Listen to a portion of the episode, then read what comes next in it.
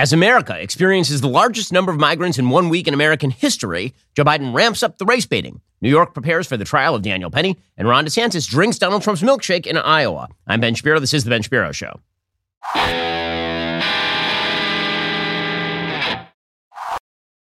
Today's show is sponsored by ExpressVPN. Thousands of my listeners have already secured their network data. Join them at expressvpn.com slash Ben.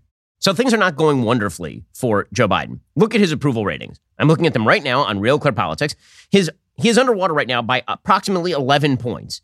The only poll that has him anywhere near over water is the Economist YouGov. This is over the course of the last month or so. But Reuters Ipsos has him down 14, as in 40% approval, 54% disapproval. ABC News, Washington Post has him at 37% approval, 56% disapproval. These are terrible numbers for an incumbent president of the United States. And if you look at the general election numbers, they are no better for Joe Biden right now. Here are the last few polls of Joe Biden versus Donald Trump, for example, if the election were held today. According to the Economist YouGov, they would be tied at 46%. According to that ABC News Washington Post poll, it would have Trump up six, 45 to 39. Even according to Yahoo News, which tends to be a fairly pro Biden poll, 50, 45 43 Biden over Trump. In other words, this is no foregone conclusion, this election, if it were to be Trump versus Biden. Same thing with Ron DeSantis. If you look at the last few polls, DeSantis versus Biden, what you see is that they are essentially tied. There are three polls with DeSantis up and up substantially, and there are three polls with Biden up. The Harvard Harris poll has DeSantis up 43 40. The Wall Street Journal poll has DeSantis up 48 45. The ABC News Washington Post poll has, four, has him up 44 38. The Yahoo News poll, again, a very pro Biden poll, has Biden up 45 42. In none of these polls is Joe Biden clocking 48, 49, 50%. Those are the kinds of numbers that Joe Biden would need to clock in order to actually win re-election. And not only that, there are still all sorts of rumors that are floating out there about all of the money connections that the Biden family has. Joe Biden has claimed for years that he has no idea that members of his family jet around literally everywhere, to pretty much every foreign country on planet Earth, picking up sacks of cash because he was vice president of the United States, and now he is president of the United States. And the Republicans, the House Republicans, have been trying to investigate this. They're being stonewalled, apparently, by the FBI, which refuses to turn over a whistleblower complaint suggesting that there are documents from an insider about exactly what Joe Biden knew and when he knew it about members of his family taking foreign sacks of cash. Representative Jody Comer, who is a the leader of the House Oversight Committee for the Republicans, sorry, Representative James Comer, Republican of Kentucky, who's part of the House Oversight Committee, he says that we actually do have solid evidence that Joe Biden lied when he said his family never took money from China, for example.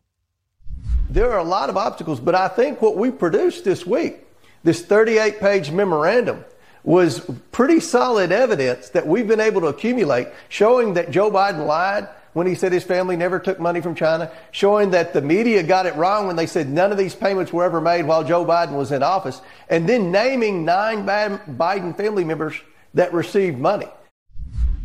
Okay, well, Comer, to the uh, downside, has also suggested that he doesn't know exactly where the informant went. So apparently, there's an informer inside the FBI. The whistleblower told Comer and the Repu- Republicans in the House about the informant, and now they're not sure what's going on with the informant. Comer is suggesting that that's pressure from the White House. Are there whistleblowers or informants missing right now? Nine of the 10 people uh, that we've identified that have very good knowledge with respect to the Bidens, they're, they're one of three things, Maria. They're either currently in court, they're currently in jail, or they're currently missing. So it's of the utmost importance that the FBI work with us to be able to try to identify uh, what research they've done, what investigations they've done, because we have people that want to come forward, but honestly, Maria, they fear for their lives. Not only are the Biden lawyers and the Biden White House intimidating them, the media is trying to intimidate and discredit them. We'll have to see what emerges under these particular circumstances. Obviously, Americans' trust in organizations like the FBI has really hit the toilet since the onset of the Trump era when the FBI pretty much became a weapon used internally against members of the Trump administration, whether it is Mike Flynn or whether it was other members of the Trump administration or whether it was the entire Mueller investigation, which was predicated on lies. Meanwhile, Joe Biden is experiencing mass failure at the border. So everybody is trying to play what's happening at the border as some sort of win for Joe Biden. In fact, Joe Biden was trying to do that over the weekend. So Title 42 ended on Friday, and there was not a massive influx on Friday. There was a massive influx before Friday. Why? Well, because by Friday, the state authorities in Texas had put up barbed wire along the border. And because they put up barbed wire along the border in the most trafficked areas, people were being funneled into ports of entry. And so a lot of people were showing up at the ports of entry and they were going through the actual legal process. And that meant that some people were being rejected, some people were not being rejected. But the sort of vast wave at the border that we'd been seeing the previous week, it actually mitigated after Title 42 because resources were brought to bear in part by the federal government, but mostly by the state of Texas. But put all that aside, last week was the single largest week in terms of number of illegal migrants attempting to enter the country in United States history. We are talking about in excess of 83,000 people attempting to enter the United States last week via the southern border of the United States. Joe Biden is out there saying everything is under control. We're doing an amazing job. How do you think things are going at the border, sir? Much better than much, much better than you all expected. do you have any plans to visit no, the border? I think. Pardon me? Do you have any plans to visit the border? Not in the near term, no. Never. Of course not. Why would he visit the border? There's no reason for that. You only deploy your forces down to the border when you're able to yell at Donald Trump. When we're experiencing the greatest migrant wave in American history over the course of this administration, well, then, nah, he's not going to visit the border. He has better things to do, like lick ice cream at historically black colleges and universities, as we'll talk about in just one second. First, let's talk about the fact that you need to protect your online privacy. It is mandatory. Okay. This is not a request. You have to protect your online privacy. There are too many people who want your data. I'm talking about the government. I'm talking about big tech. I'm talking about hackers using the internet without ExpressVPN. It's like leaving your laptop exposed at a coffee shop table while you run to the bathroom. Most of the time, probably fine. Then there's that one time there's a dude who's actually browsing your email when you come back out, and that's not great. Well, that's essentially what you do every time you go on a public Wi Fi system, so don't do that. Instead, use ExpressVPN. ExpressVPN creates a secure encrypted tunnel between your device and the internet, so hackers can't steal your sensitive data. ExpressVPN is so easy to use. You just fire up that app, you click one button, and now you're protected. Plus, it works on all your devices, your phones, laptops, tablets, and more, so you can stay secure on the go. Protect yourself with the VPN I trust by visiting expressvpn.com slash Ben today. That's E-X-P-R-E-S-S-V-P-N dot com slash Ben. My listeners will get an extra three months for free. That's expressvpn.com slash Ben. Again, I've been using it for years. Super easy to use. One button clicks to download it, one button click to activate it, and now you're protected. expressvpn.com slash Ben. My listeners get an extra three months for free. We'll get to more on this in just one moment. First, I've been talking about my Helix sleep mattress for years. I got to admit, last night was a very rough night. We had to take the dog to the hospital. Dog is okay, but didn't get a lot of sleep. The sleep I did get is thanks to my Helix sleep mattress made just for me. If you haven't already checked out the Helix Elite collection, you need to. Helix harnesses years of mattress expertise to offer a truly elevated sleep experience. The Helix Elite collection includes six different mattress models, each tailored for specific sleep positions and firmness preferences. If you're nervous about buying a mattress online, you don't have to be. Helix has a sleep quiz that matches your body type and sleep preferences to the perfect mattress because why would you buy a mattress made for somebody else? I took that Helix quiz. I was matched with a firm but breathable mattress. I love it. My wife loves it. We're big Helix fans here at the Shapiro house. Plus, Helix has a 10 year warranty. You get to try it out for 100 nights risk free. They'll even pick it up for you if you don't love it, but I'm not sure that has ever happened. Helix is now offering 25% off all mattress orders plus two free pillows for my listeners. Head on over to helixsleep.com slash Ben. Use code HelixPartner25. It's their best offer yet. It's not going to last long. That's helixsleep.com slash Ben. Use code HelixPartner25. With Helix, better sleep starts right now. Okay, so the entire Biden administration is now in unison that they're doing an amazing job on the border. There's only one problem. They're really not doing an amazing job on the border. All that's happened is that resources are temporarily being put at the border because Title 42 ended and everyone was freaking out about it. But this isn't stopping Alejandro Mayorkas from claiming that they've done an extraordinary job on the border. How do you respond to him and some other Democrats who say that you've fallen short? Uh, I would respectfully uh, disagree. We have been planning for months and months, over a year and a half. We have surged resources, uh, asylum officers, uh, Border Patrol agents, processing coordinators to do the data entry work so our Border Patrol agents can be out in the field. We've expanded our holding capacity in Border Patrol stations. We've added beds to Immigration and Customs Enforcement in our detention facilities. We've increased our transportation resources, the number of flights, uh, uh, removal flights with our foreign partners. We're setting up regional processing centers now. It's extraordinary what we've done over the past 18 months or so. It's always fun to watch how complete disasters by the Biden administration are portrayed as acts of great heroism, whether it is the ridiculously horrible pullout from Afghanistan, which resulted in not just the death of 13 American service members, but the leaving of hundreds, of, if not thousands, of Americans behind, the leaving of 10,000 green card holders in Afghanistan, people falling off the wheel wells of airplanes, and ISIS K taking over the the center of the of the country.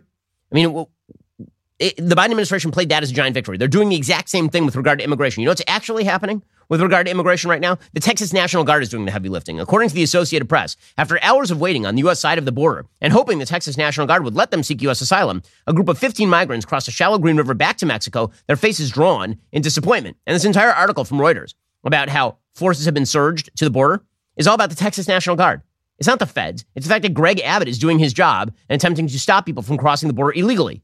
That's what's actually happening here, but it's not stopping Alejandro Mayorkas from talking about what a wonderful job they're doing. Now, he also says the quiet part out loud, which is one of the reasons that they are seeing less people attempt, fewer people attempting to cross the border illegally and just escape into the country is because they've broadened the pathway for asylum. So, in other words, yeah, you don't have to cross that river illegally and then just run into the middle of the country. Instead, you can just come to a border, claim asylum, and we'll release you and we'll give you a cell phone in the process. Now, if that sounds better to you, I'm going to need to see your math. Here's Alejandro Mayorkas. There's a, a, debate in your party about how restrictive the United States should be towards asylum claims. What's your philosophy on that? So, uh, the asylum system uh, has been and continues to be a jewel of the United States. We take great, great pride as a country in this world to provide humanitarian relief for those who qualify. But President Biden has led the greatest expansion of lawful pathways ever through a family reunification program, through expedited refugee processing, through the regional processing centers that we're now building. But we have an obligation to deliver consequences at our border, to not only manage our border, but to cut the smugglers out. Oh, well, you, you guys are doing an amazing job. Because again, you are incentivizing people to come to the border because if you can be left in legally, why bother crossing the border illegally? Yeah, but here's the thing the American people can see through this. This is why Joe Biden's approval ratings have been tanking. I mean, absolutely tanking. And it's putting his reelect bid in serious jeopardy. By certain statistics, by the way, if the economy is linked to your reelect bid, by certain, by certain measures, we are already in a recession.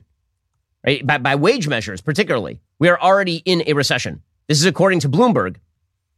As the U.S. economy teeters on the brink of recession, Wall Street is already enduring what could, could turn out to be the most prolonged corporate profits downturn in seven years, with the first quarter earnings season drawing to a close, the profits of the S&P 500 companies are estimated to have dropped 3.7% on average compared to 1 year ago. While data compiled by Bloomberg Intelligence show that 78% of firms surpassed forecasts, that's less impressive than it sounds, given analysts had slashed their expectations before the season even kicked off. This was also the second straight quarter of earnings declines for corporate America. Two quarters consecutively of declines for corporate America would amount to a recession. And of course, we haven't even seen the downside slope of what's going to happen when the inflation numbers and the interest rate increases truly hit.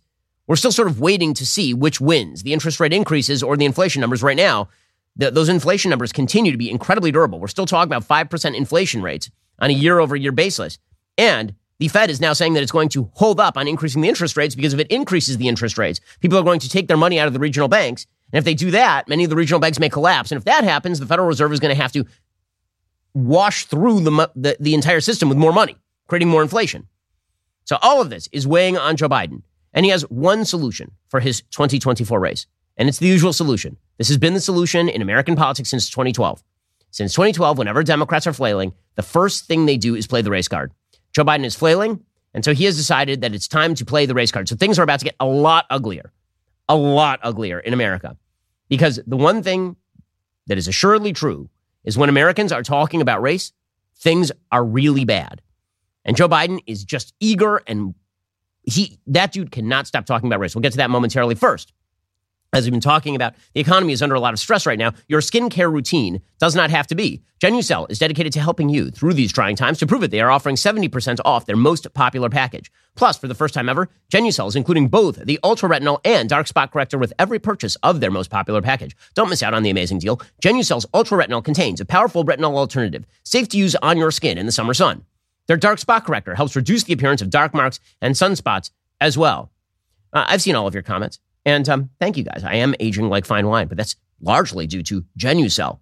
My assistant Kelly is also using Genucel. She says it is working wonders for her. Go to genucel.com slash Shapiro save. Over 70% off Genucel's most popular package. That's genucel.com slash Shapiro. Genucel.com slash Shapiro. You already missed it for Mother's Day, but if you missed Mom's Day, and you want to give like a belated gift, Genucel makes a fantastic Mother's Day gift. My mom uses Genucel as well. Go to genucel.com slash Shapiro. Save over 70% off Genucel's most popular package today. That's G-E-N-U-C-E-L dot com slash Shapiro. Genucel.com slash Shapiro. We'll get to more on this in just one moment. First, we all know the first thing we do when we get home from work is change out of those work clothes and jump into loungewear. Well, luckily for me, I have Tommy John to come home to as I slip into my Tommy John loungewear set. I'm immediately enveloped in a cocoon of supreme softness and unparalleled comfort. Not only is their loungewear cozy enough to use as sleepwear, well, if I have to walk to the park with my kids, I don't look like a schlub. And guys, you might be wondering how these things can get any better. Their underwear is the best. I've been talking about this for years. If you haven't tried them, you're missing out. I took all the other underwear I had, I threw them out. I only wear Tommy John's. Tommy John's stylish and soft second skin underwear has dozens of comfort innovations, like a supportable contour pouch, a breathable, lightweight, moisture wicking fabric with four times the stretch of competing brands. Plus, Tommy John's best pair you'll ever wear or its free guarantee protects your most valuable asset. So what exactly are you waiting for? Try Tommy John today. You can thank me later. For silky soft comfort with sophisticated style, check out Tommy John's luxurious second skin limited edition colors right now at TommyJohn.com slash Ben. They're going fast, so hurry to TommyJohn.com slash Ben. Okay, so when in doubt, if you're a Democrat, play the race card. So over the weekend, Joe Biden spoke at a historically black college and university. Ooh, yay. He got a degree from Howard University, which um, would make the first time that he's earned a degree without engaging in uh, some form of plagiarism, I believe. Uh, and uh, and Joe Biden showed up there to explain that America is deeply, deeply racist. Says the aged old white man who actually lived through segregation and was friends with segregationists. He uh, he is here to tell you that we're in a battle for the soul of our nation. What's the battle for the so? He's already iterated several battles for the soul of our nation, right? There's battle number one is this is a battle. There's a battle for our democracy. January 6th, you are Trump. Right, that battle number one is that unless you vote Democrat, America will fall to tyranny. So you must vote the way that he likes, or America is a tyranny. Which, if you think about it, sounds kind of tyrannical. But that is pitch number one. Vote for my opponents, and that means that you're in favor of fascism.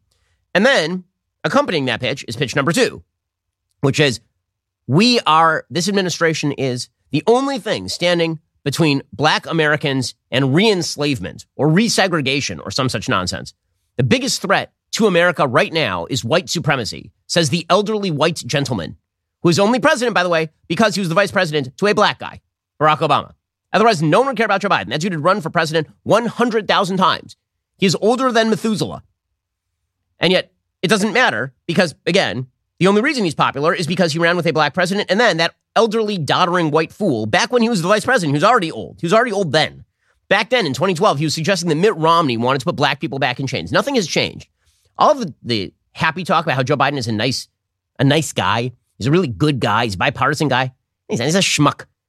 You know, the, the, the hallmark of a schmuck is accusing people of racial crimes just because you disagree with them and it is politically of benefit for you to do so. It's gross makes the country a worse place. If you look at all the polls about racial race relations in the United States, what you will see is that race relations in the United States were actually really, really good until Barack Obama's second term. Barack Obama runs for his second term, gets reelected, and race relations fall off the table. In large part, thanks to the machinations of people like Joe Biden. So Joe Biden is going to rev up the race baiting machine. And this is a guy who said during the last election cycle, if you don't vo- if you don't vote for him, you ain't black. But don't worry, he's, uh, he's a very tolerant and diverse person. So he says, We're in a battle for the soul of our nation. Which battle? We'll get to that in a moment. That's because hate never goes away. I thought when I graduated we could defeat hate, but it never goes away, it only hides under the rocks. And when it's given oxygen, it comes out from under that rock. And that's why we know this truth as well. Silence is complicity. It cannot remain silent. We have to live through this battle for the soul of the nation. And it is still a battle for the soul of the nation. What is the soul of a nation? Well, I believe the soul is the breath, the life, the essence of who we are. The soul makes us us. Well, whenever I hear Joe Biden, a soulless politician, if ever there was one, talking about the soul of the nation, it makes me want to vomit a little in my mouth. Um, we're in a battle for the soul of our nation, he says. And he says, wait, silence is complicity. Who, I have a question. Who is being silent about racism? Truly. This is a person who like pays homage to Al Sharpton, perfectly willing to do that. This is a person who remains silent about particular types of crime, depending on who performs those types of crime. Only certain stories get mentioned by Joe Biden. He chooses his mass shootings very specifically. He chooses allies very specifically as well. I noticed that he's had no words whatsoever. If we're talking about, you know, people who are violently anti-Semitic, for example, I've noticed he has no words for Ilhan Omar or Rashida Tlaib. Rashida Tlaib literally held an event last week while rockets were falling on Jews in Israel. She literally held an event called Nakba Day, which is about how the establishment of Israel was a catastrophe. Did Joe Biden have anything? I, I feel like silence is violence, Joe. But no, nothing was said. But what's he really talking about? What he's talking about again? What he believes is that if he gets the black vote out for 2024, and if black voters show up in the kind of numbers they showed up for Obama, then he wins. Okay, this is the this is the sort of mirage of electoral politics that Democrats have been following since 2012. I've said this a thousand times. I'll say it again. The most important election of my lifetime was 2012. Everybody thinks it was 2016. Everybody thinks it was 2020. It was not. The most important election of all of our lifetimes was 2012. But you say to yourself, wait, wasn't that the Mitt Romney Barack Obama election? Yes, that's exactly it. In 2008, Barack Obama won, and he won by running essentially as a great unifier who's going to end racial conflict in America. That was his pitch. The only reason anyone gave a second look to a first term senator from Illinois who had never accomplished anything in electoral politics is because he was a black man who spoke about how America was a place of hope where we could all come together. That was his entire shtick in 2008. And it was very popular. That's why people were taking pictures of themselves in the, in the voting booth so they could show all their friends how tolerant and diverse they were. And then in 2010, Barack Obama pushed Obamacare and he got his butt kicked up and down the block, electorally speaking. And he decided that he was angry at America. And so in 2012, he ran on an explicitly racial basis.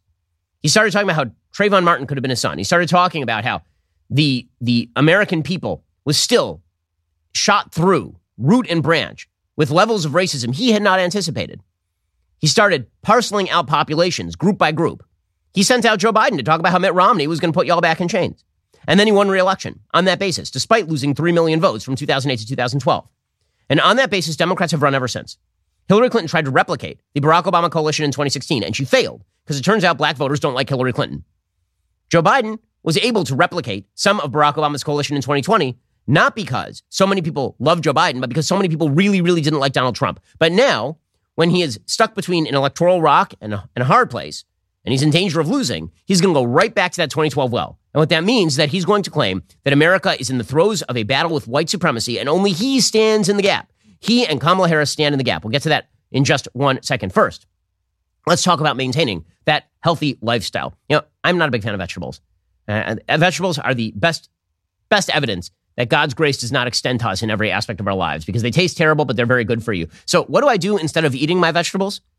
Because I, I just I, I refuse to do it. Balance of nature. Balance of nature. Fruits and veggies are a great way to make sure you're getting essential nutritional ingredients every single day.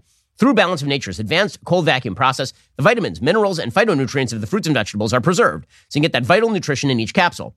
Balance of Nature is a whole food supplement with no additives, fillers, extracts, synthetics, pesticides, or added sugar. The only thing in their capsules is pure fruits and vegetables.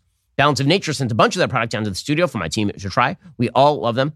I'm not the only one at the office who doesn't like the vegetables. Producer Jake hates the celery, but he loves Balance of Nature's fruit and veggie capsules that make him feel a lot better. Same thing is true for me. Go to balanceofnature.com, use promo code Shapiro, get 35% off your first order as a preferred customer. That's balanceofnature.com, promo code Shapiro, get 35% off that first preferred order. That's balanceofnature.com, promo code Shapiro. Okay, so now we get to it. So Joe Biden He's speaking at this historically black college and university, and he explains that the most dangerous threat to America, the most dangerous threat to America, is, wait for it, white supremacy.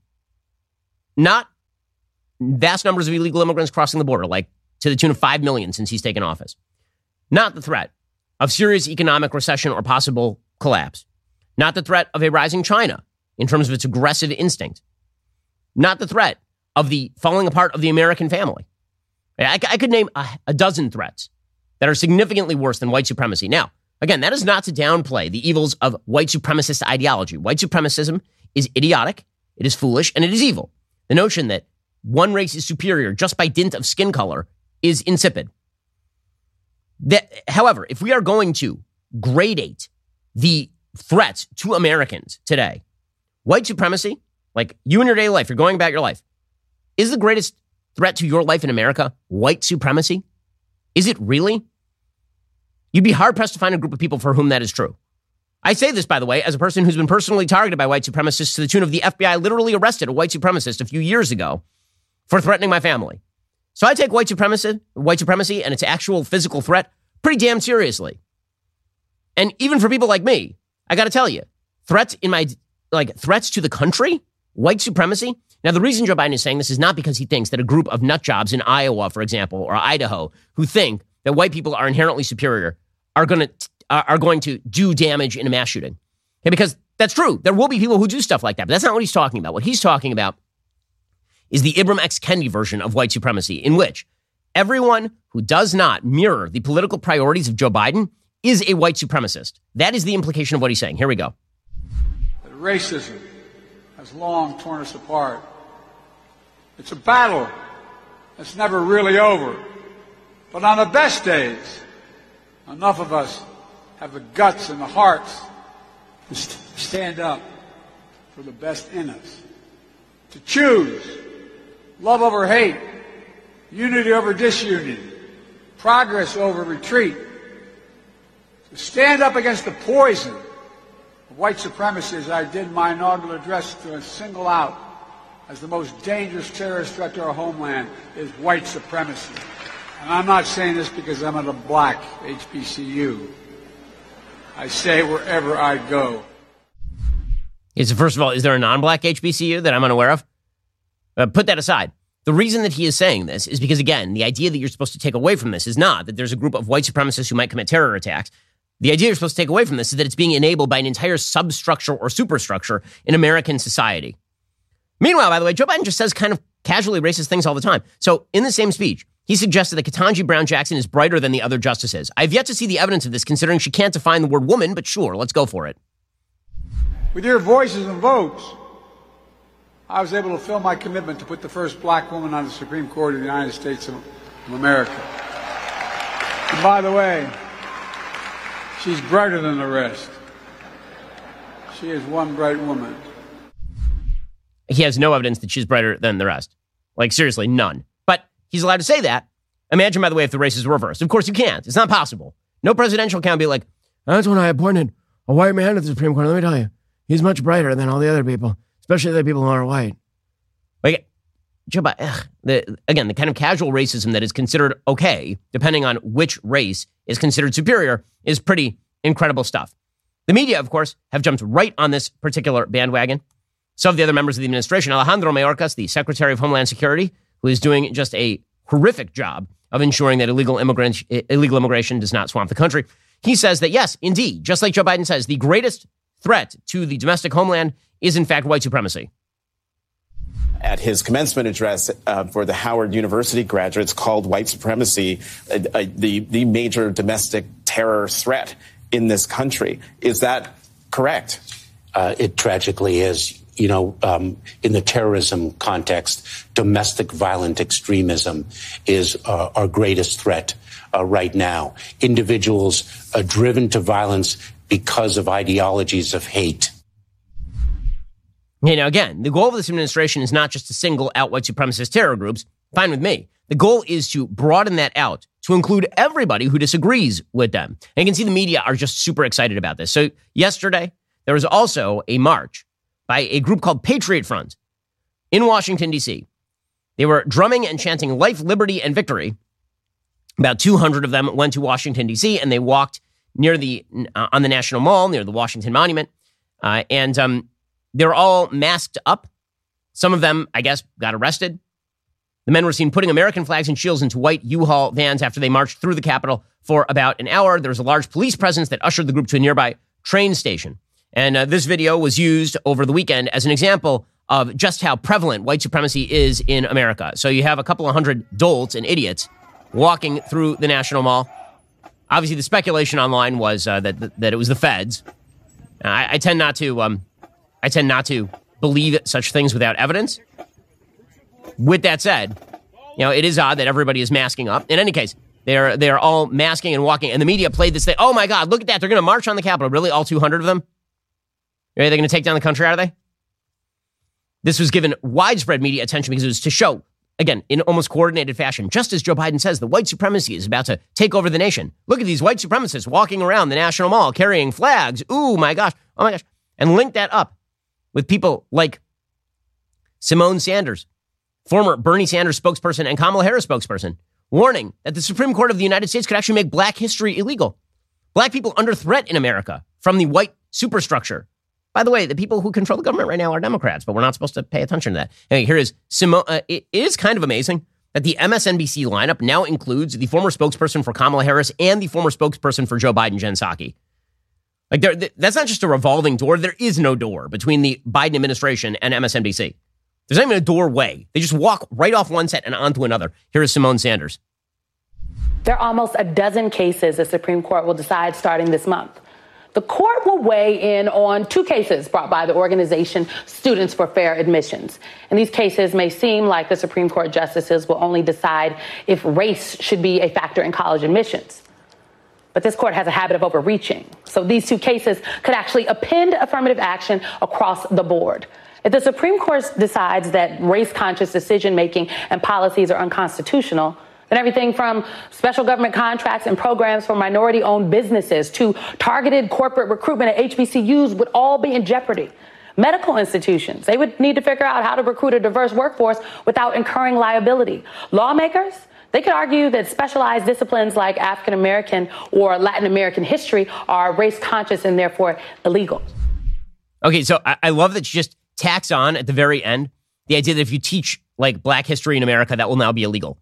So, but but again, this is all part of the broader argument. The broader argument is that the miasmatic white supremacy that is most obviously symptomatic in terrorist groups is also spread throughout America, all the way on up to the Supreme Court. And and so we have to look for more symptoms. The way that we find white supremacy everywhere is we look for more symptomatic cases, which brings us to the case of Jordan Neely, the homeless black drug addict crazy person who was threatening people on a subway for the umpteenth time when he was put in a submission hold by a former Marine named a, a, Marine veteran named Daniel Penny. We'll get to the latest in that particular case in just one second first. You've seen the CEO of Innovation Refunds and GetRefunds.com on TV explaining how they've helped so many small businesses with their ERC tax refunds. They've completed thousands of returns for different kinds of businesses. Over $700 million for construction companies, over $200 million in restaurants, bars, and hotels. Innovation Refunds has hundreds of five star Trustpilot and Google reviews and is certified with the Better Business Bureau.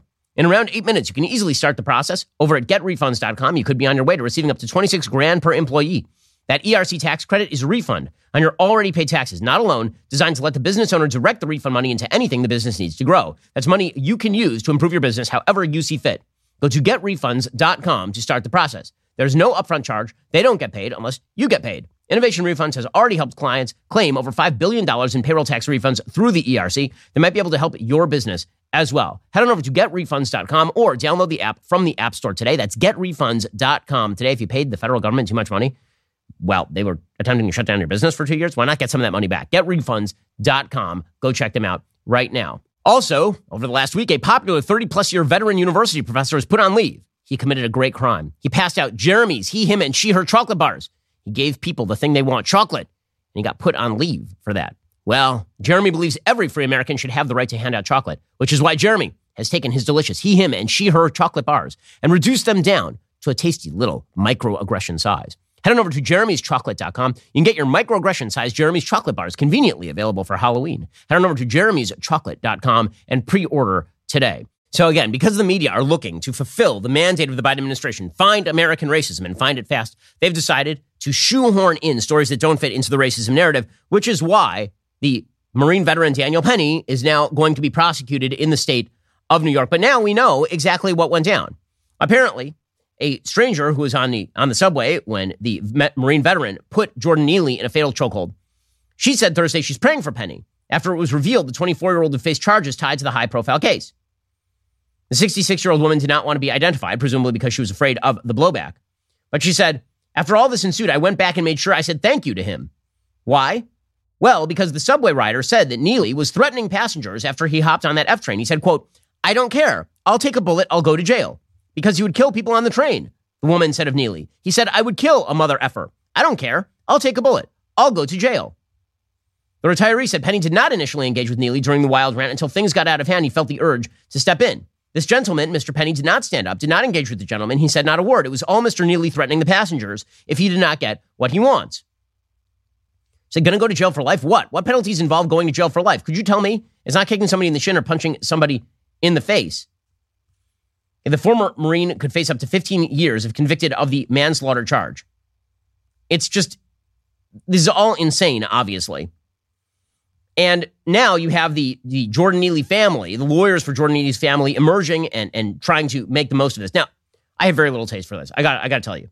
If a member of your family is out on the street for a decade, in and out of prison, in and out of drug rehab, and you have not, literally living on the streets, and then something bad happens to that person, and now you step up, and now all of a sudden you want to be in the media limelight, gotta say, it looks pretty damn cynical. Well, that's never stopped anybody in America before. According to the New York Post, attorneys representing the family of fatal chokehold victim Jordan Neely blasted Manhattan prosecutors for charging Marine vet Daniel Penny with manslaughter. They say he should be charged with murder. Donte Mills and Lennon Edwards held a press conference in front of their law office at 225 West 34th Street in Midtown Manhattan just hours after Penny surrendered to the police. The lawyers were accompanied by Neely's father, Andre Zachery, and his aunt, Mildred Mahazu, who did not speak during the event. Edwards, the lawyer, said, We knew justice would not be swift. We realized that justice was going to be a journey today. We are not going to stop until we have full justice. We are going to pause to recognize we have taken the first step, a step in the right direction. Apparently, the lawyers pushed Alvin Bragg's office, he's the Manhattan DA, for a second degree murder charge punishable by up to life in prison. The lawyer says, We believe the conviction should be for murder because Daniel Penny chose to use a technique that is designed to cut off air, and he chose to continue that chokehold until there was no life left in Jordan Neely. That's obviously not true, by the way. There are other people who are attempting to subdue Jordan Neely, and they put him in the prone position, like the resuscitation position on his side so he doesn't choke on his own spittle. We, we still don't have a medical autopsy at this point, by the way.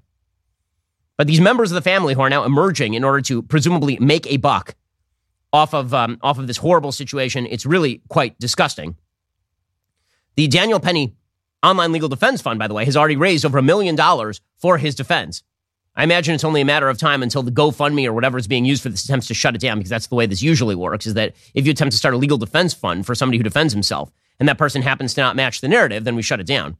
According to CBS News, an online legal defense fund started by the attorneys for Daniel Penny have raised now more than a million dollars for his legal defense. The um, this obviously is turning very political very quickly. By the way, I should mention that over the weekend, in a story that no one's going to care about, because again, when uh, when people do evil things, but it's not a white black issue, then no one cares in New York. According to the New York Post, three men were slashed at a subway station in Corona, Queens, early Sunday by a man who quickly fled the scene. Officers rushed to the 7 train station on Junction Boulevard and Roosevelt Avenue after receiving reports of a stabbing on the northbound platform. Two of the three victims were taken to Elmhurst Hospital Center, one with a laceration to the head, the other with a laceration to the neck. The third victim was taken to New York Presbyterian Hospital with a cut on his arm. The suspect was described as being a five foot nine male, wearing no shirt, gray sweatpants, and black shoes, according to the police. Unclear, by the way, the uh, race of the suspect. We have no idea because the media never report on the race of the suspect, or at least they don't in certain circumstances. But we, we just don't know. We just don't know. It, it wouldn't matter anyway because obviously not a black white incident. Some of the victims in this particular case are black. So the media are going to try to shoehorn this into the greater American white. Like if you defend Daniel Penny, now they will claim that you are a member of the white supremacist crew who are happy to watch black men die at the hands of white men or some such garbage. They're especially going to do this now because Ron DeSantis tweeted out, the governor of Florida, whose announcement for the presidency, I would assume, is imminent now. I mean, he's visited Iowa. I believe he has some filings that are due this week. So probably we're, we're talking about his, his campaign launching formally uh, very, very soon. He tweeted out, we must defeat the Soros funded DAs, stop the left's pro criminal agenda, and take back the streets for law abiding citizens. We stand with good Samaritans like Daniel Penny. Let's show this Marine America's got his back. Presumably, this will create massive consternation in the media. I assume they will be very, very upset about all of that. And of course, they'll probably call him racist because how dare he defend the white Marine veteran who's defending other people?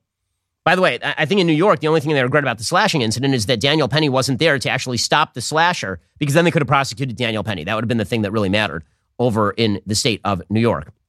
Well, meanwhile, Ron DeSantis had himself an excellent political weekend. So over the weekend, Donald Trump was supposed to visit Iowa, and he canceled his trip to Iowa. He said that he canceled his trip to Iowa because of weather. He said that there were tornadoes somewhere in the neighborhood. That was not particularly true. That area of, of Iowa was not plagued by tornadoes in any serious way, despite Donald Trump's attempts to put out videos showing tornadoes from different parts of Iowa. DeSantis instead went to the same exact part of Iowa that Trump was supposed to go to. There was a lot of speculation that the reason Trump didn't show up in Iowa is because he actually wasn't going to have a crowd. So the New York Times reports for the first time in months, Governor Ron DeSantis showed the aggressive political instincts his allies have long insisted he would demonstrate in a contest against Donald Trump. After headlining two successful political events in Iowa, DeSantis made an unscheduled stop in Des Moines, a move aimed at highlighting the fact that Trump had abruptly postponed a planned Saturday evening rally in the area because of reports of possible severe weather. Trump's explanation for postponing the event drew skepticism from local Iowa officials and derision from DeSantis allies about the beautiful weather. DeSantis essentially kicked sand in the former president's face by coming to an area Trump claimed to have been told was too dangerous for him to visit. After wrapping up, wrapping up his events on Saturday evening elsewhere in the state, DeSantis headed to Jethro's Barbecue Southside, where he and his wife Casey stood on a table outside and spoke to a cheering crowd. The barbecue joint was a short drive from where Trump had planned to host his own rally. DeSantis said, My better half and I have been able to be all over Iowa today. Before we went back to Florida, we wanted to come by and say hi to the people of Des Moines. Thank you all for coming out. It's a beautiful night. It's been a great day for us.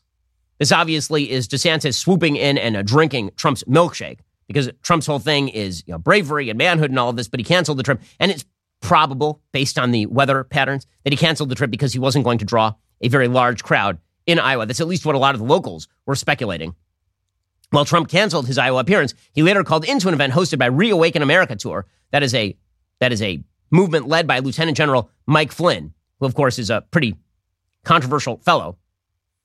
Trump leads in the state, but his his team has uh, lowered the bar for DeSantis' first outing because they keep saying that DeSantis is not capable of doing retail politics. And DeSantis showed up and he did some pretty good retail politics. He also spoke and uh, he sort of subtweeted Trump. This is, going to be his early line. DeSantis' line during this campaign is going to be pretty simple. We need to win, and I'm to the right of Trump. Those are going to be the two things. And those are pretty good talking points. So here was DeSantis over the weekend. He did not mention Trump by name once during this trip. He said, We have to reject the culture of losing that seems to have taken over parts of the party. Both Florida and Iowa show strong leadership and a bold agenda can defeat the left in this country. But there's no substitute for victory. We must reject the culture of losing that has infected our party in recent years. The time for excuses is over. Okay, so that is going to be a key for him. And one of the things he said is if we make this election about a referendum on Joe Biden and his failed policies, and we provide a positive alternative to take America in a new direction, I think Republicans will win across the board. Now, there are other Republicans who are saying that Trump is unlikely to win. There are a couple of things that DeSantis has as an advantage over some of those other Republicans making the claim. One, in the 2022 election cycle, in which Trump's candidates failed pretty much across the board, DeSantis led a red wave, leading him to win the state of Florida by 20 points.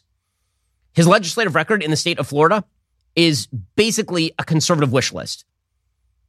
We're talking about low taxes. We're talking about a state that is fiscally sound because of rapid economic growth. We're talking about universal school choice in the state of Florida. We're talking about making it easier to give the death penalty to people who deserve the death penalty. We're talking about making sure that rioters are responsible for their own actions if they run into the middle of the road, that the police are actually getting paid. He paid a bonus to police officers to come to the state in the middle of the Black Lives Matter crisis. He has changed the law in the state of Florida such that public union dues are not automatically deducted from the paychecks of government workers. He has moved to shut down illegal immigration into the state, and he has extended e verify across the state. He, of course, has strengthened the laws on abortion. There's now a heartbeat protection ban in the state of Florida, a six week abortion act that bans abortion beyond six weeks. He has in place, he's put in place tort reform. So if a plaintiff is found to be more than 50% responsible for his own injuries, he's no, li- he's no longer able to recover damages. One way attorney's fees have been eliminated as well. And he's issued, must issue rules with regard to concealed carry. So th- that is a that is a conservative wish list that he has enacted in the state of Florida. Meanwhile, when it comes to Donald Trump, I would assume that Ron DeSantis' campaign is going to be very much about the idea that Donald Trump put in place Anthony Fauci and left him there and then ran ads based on Anthony Fauci saying that Donald Trump had never denied him anything. I mean, Donald Trump gave Anthony Fauci the Congressional Medal of Freedom. He did that before he left office, and Deborah Birx. And by the way, Mark Milley, like everybody who who the right dislikes inside the Trump administration, Trump rewarded all of them, and he's going to hit him on that for sure. He's going to be hitting him from the right on immigration. Donald Trump is going to be talking about how I built a wall, and DeSantis is going to say, "Well, where is it? Where's the wall?" Right? All of these issues are issues on which Trump actually is going to be. He's going to be trumped by people to his right. So Trump himself, for example, today he came out and he condemned the six-week abortion ban in Florida. How's that going to play with actual Republican primary voters? This isn't a general election. How's it going to play with actual Republican primary voters? I, I don't assume it's going to play unbelievably well. And there's another element to this election battle that is going to be somewhat telling, and that is very often local officials make a very big difference in primary elections. If you rack up a lot of local endorsements in Iowa, that makes a big difference. Well, Ron DeSantis has spent the last several years building up relationships in a lot of these key locales. Ted Cruz did that in 2016, and it made him the second place finisher to Donald Trump. But this is a very different race because number one, Trump has run twice already. And number two, DeSantis is not Ted Cruz in terms of how the media targets him, in terms of how he responds. But one thing that DeSantis has done is the same thing Cruz has done. He's made a lot of local connections. According to Florida Voice News, of Governor Ron DeSantis' various nationwide speaking events since the beginning of March, the high-profile Republicans' president, uh, presence has garnered around $4.3 million for various Republican groups. Beginning on March 3rd, the Florida governor spoke at 10 GOP events across eight states and he raised millions of dollars for the local GOP. It also happens to be the case that Ron DeSantis has spent years actually helping to build up local Republican Party apparatuses all over the country. He, he's, he himself distributed an enormous amount of money in the last election cycle to other Florida Republicans who are running. Donald Trump is sort of famous for doing the reverse. Donald Trump, during the 2020 and 2022 elections, he raised money for organizations that either didn't use the money for what they were for or he raised money for himself. I mean, it was pretty clear, for example, in the 2020 Georgia runoff race, he put out mailers to raise money. 75% of the money went to Trump, 25% of the money went to the RNC, none went to the actual Georgia candidates. I mean, that that's a big difference. You make those connections and it actually helps. Trump has been able to escape scrutiny for all of that so far because, of course, Trump is Trump. But we'll see if that is particularly durable. In the end, I think that what this campaign is going to come down to is entertainment versus substance. And that's really the big choice. You could tell it on Mother's Day. Trump is more entertaining than DeSantis, no question, because Trump is more entertaining than literally every human. There are no humans who are as entertaining as Donald Trump. But if the question is who is most likely to win, then who's most likely to implement a, an excellent set of conservative policies, I don't think that there is a huge debate about this among people who actually watch the data, for example. Perfectly great example of this Mother's Day. Okay, so look at the contrasting views of Mother's Day from Donald Trump and uh, Ron DeSantis. So, Donald Trump's message, very entertaining. I will say, very, very entertaining. Also, is this the way that um, you win a general election? Quote Happy Mother's Day to all, in particular, the mothers, wives, and lovers of the radical left, fascists, Marxists, and communists, who are doing everything within their power to destroy and obliterate our once great country. Please make these complete lunatics and maniacs kinder, gentler, softer, and most importantly, smarter, so we can quickly make America great again. Uh, you got to love the inclusiveness. That is a very inclusive Mother's Day message. Meanwhile, Governor DeSantis put out a picture of him with Casey and their three kids. And uh, it says, Madison, Mason, and Mamie are lucky to have the best mother in the world, Casey DeSantis. Thank you for all that you do for our family. We love you very much. Little contrast there. Little contrast. By the way, I should point out at this point that Casey DeSantis is going to be is going to be DeSantis' best surrogate on the on the campaign trail. She really is quite good at the retail politics of it.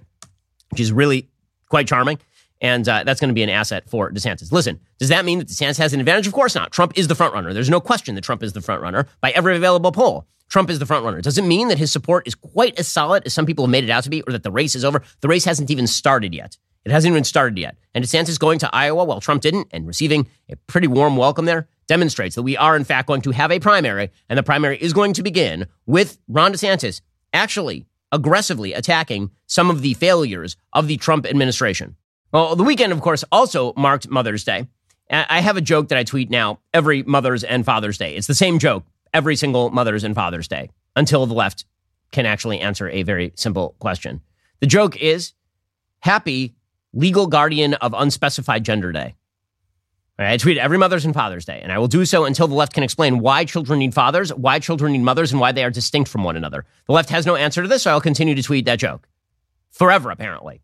So it was Mother's Day. And again, the left is now coming to grips with the fact that they're not actually allowed to say that motherhood is good, because to say motherhood was good might imply that women have special skills that men do not have, and vice versa. And we can't have that. We can't have that. So instead, CNN is promoting the idea that single motherhood is like the best version of motherhood, not because that way you don't have to worry about mother father distinctions, it's just one parent. You have the Washington Post promoting a different kind of Mother's Day. Why can't we just promote like the idea that moms are good and moms do things that dad don't? But we, we can't do that for obvious reasons. We now live in a culture in which we have to pretend that men can be women and women can be men, which is how you end up with this absurdity. a man on Mother's Day TikToking himself and talking about how his child came in and wished him a happy Mother's Day, which is perverse and disgusting and horrifying. And thanks for screwing your child beyond all recognition. On Mother's Day, I think it's important to remember that trans women can be mothers too. And this morning, nope.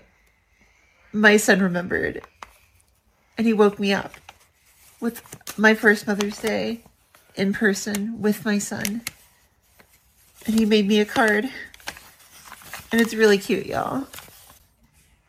It's a fish, but it opens up and says Happy Mother's Day.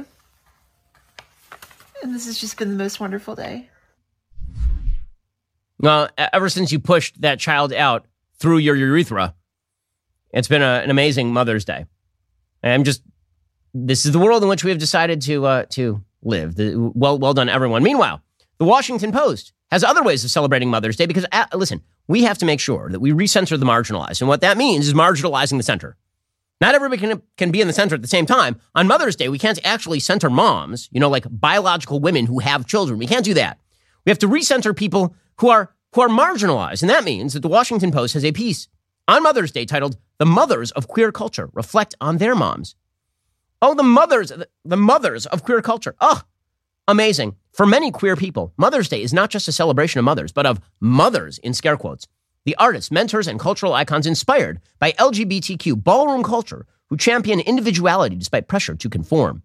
The term has lately caught on in internet culture with TikTokers and tweeters dubbing Beyonce and Madonna mothers. Uh-huh.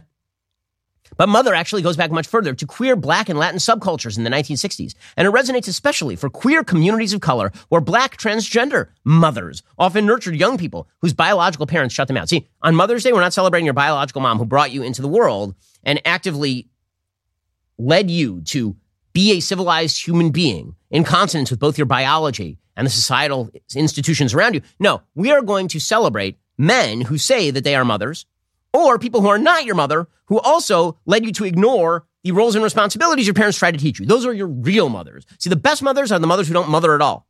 The best mothers are people who have nothing to do with motherhood. The best mothers are just left wing fanatics who are gender non normative. Those are the best mothers. And so there's an entire article about Beyonce and the BeyHive. Ooh, and Miss Lawrence, the actor and social advocate, Miss Lawrence Balenciaga, Real Housewives of Atlanta, reflected on the lessons their mother taught them as a black, gay, gender nonconforming person, speaking to the Washington Post. She didn't always agree with who I was and how I presented, but that didn't change the way she loved me, said Balenciaga, who leads as a mother in their queer ballroom chapter in Atlanta. I have found the most strength through black women. Ugh, just the magic. Ugh, the magic. Lady Gaga is a mother. Uh, uh, this, is, this is because, again, to actually reward mothers, to, to talk about mothers on Mother's Day, might be gender normative. We can't do that. CNN went a different direction. They went with, let us now praise single moms. And in this piece, they just decided to lie. They say that children are at some sort of advantage growing up with a single mom, which is absolutely untrue by every verifiable piece of data. Roughly 24 million, or one third of all American children under age 18, are living with an unmarried parent, according to a 2018 Pew Research analysis of U.S. Census Bureau data. 81% of those single parent homes are headed by a mom. This has been a growing trend since the 1960s.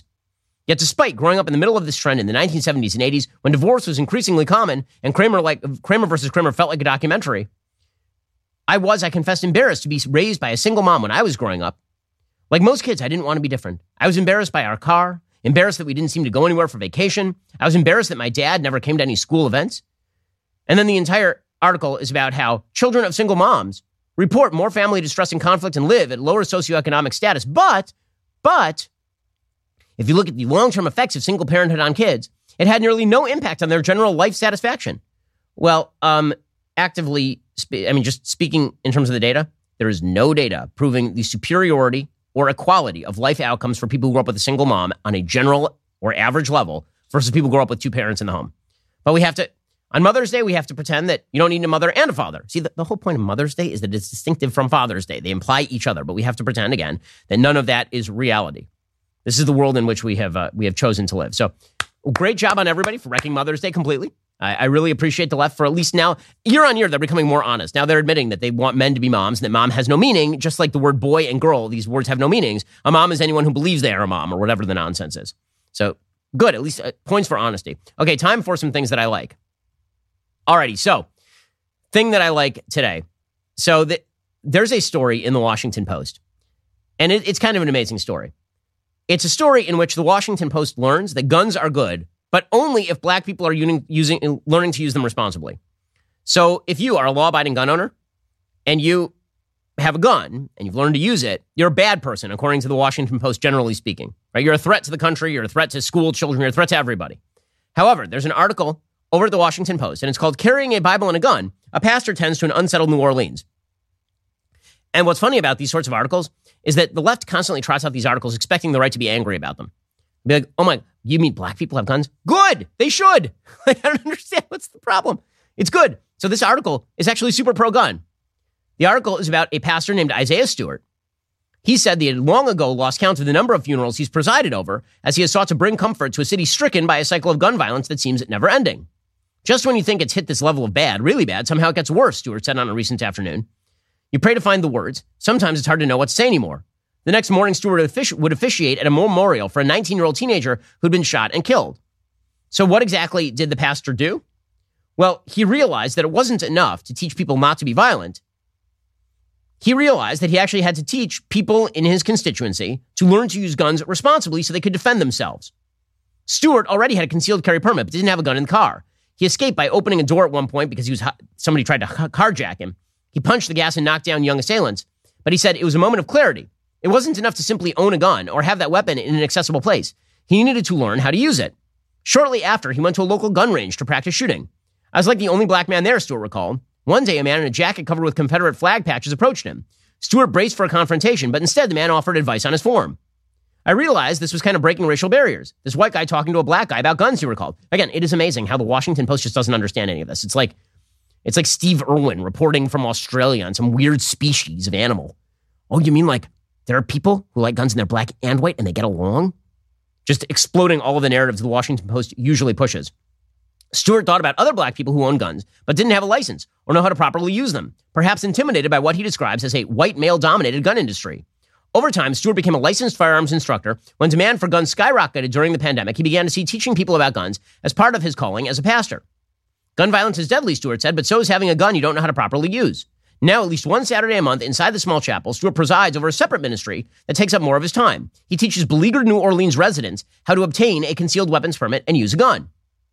Stewart says, I know people will say, why is this happening in a church? But if you read the Bible, Jesus told the disciples to protect themselves. And to me, as a pastor, I'm to look after people. That's what I'm doing, helping people who want to protect themselves. This is, this is great. Good for him. Good for him. And the fact is that it's the left wing push in places like New Orleans that has defenestrated the police, defanged them, made them unable to actually protect people. And so the Second Amendment is even more important for law abiding black people in New Orleans who are being victimized by crime. Good for this black pastor. I just love that the media are so puzzled by all of this. None of this is puzzling. It all makes perfect sense. Okay, time for some things that I hate. So, exciting news. Even the smallest children's shows are now going to promote trans nonsense. Apparently, Blues Clues, you know, like the show for three to five year olds. Apparently, they are now promoting pride nonsense. Apparently, they, they've put out graphics. This is circa like 2021. They put out graphics of characters from Blues Clues carrying gay pride flags. One of the beavers on Blues Clues has had a top surgery. So, first of all, beavers don't have two nipples. I mean, it's weird that we're now supposed to talk about beaver nipples, but that's where we are as a society. But apparently, beavers trans themselves. Now, I have a, a little secret for you. Beavers don't actually do that. That's not a thing. But um, according to the people who make Blues Clues, according to everybody who makes children's TV these days, it is necessary to push trans on the kids. Very, very important. And so that's why you're finding this sort of stuff in Transformers, as we talked about last week, or finding it on Blues Clues. You cannot allow your kids to watch children's TV. You can't. Don't let your kids watch children's TV without pre-screening the shows. Don't do it. Or alternatively, go subscribe to Daily Wire Plus. The kids' content is coming. I know, I know. Everybody keeps asking when. The answer is soon. I promise I'll let you know as soon as we have it ready, but it's going to be amazing. Let us pre-screen the content for you, and that way your kids can watch stuff without worrying about whether a beaver is going to have his her breasts removed or some such nonsense on Blues Clues. All right, guys, the rest of the show is continuing right now. You're not going to want to miss it. Apparently, Men's Health is now featuring a woman, Elliot Page. If you're not a member, become a member. Use code Shapiro. Check out for two months free on all annual plans. Click that link in the description and join us.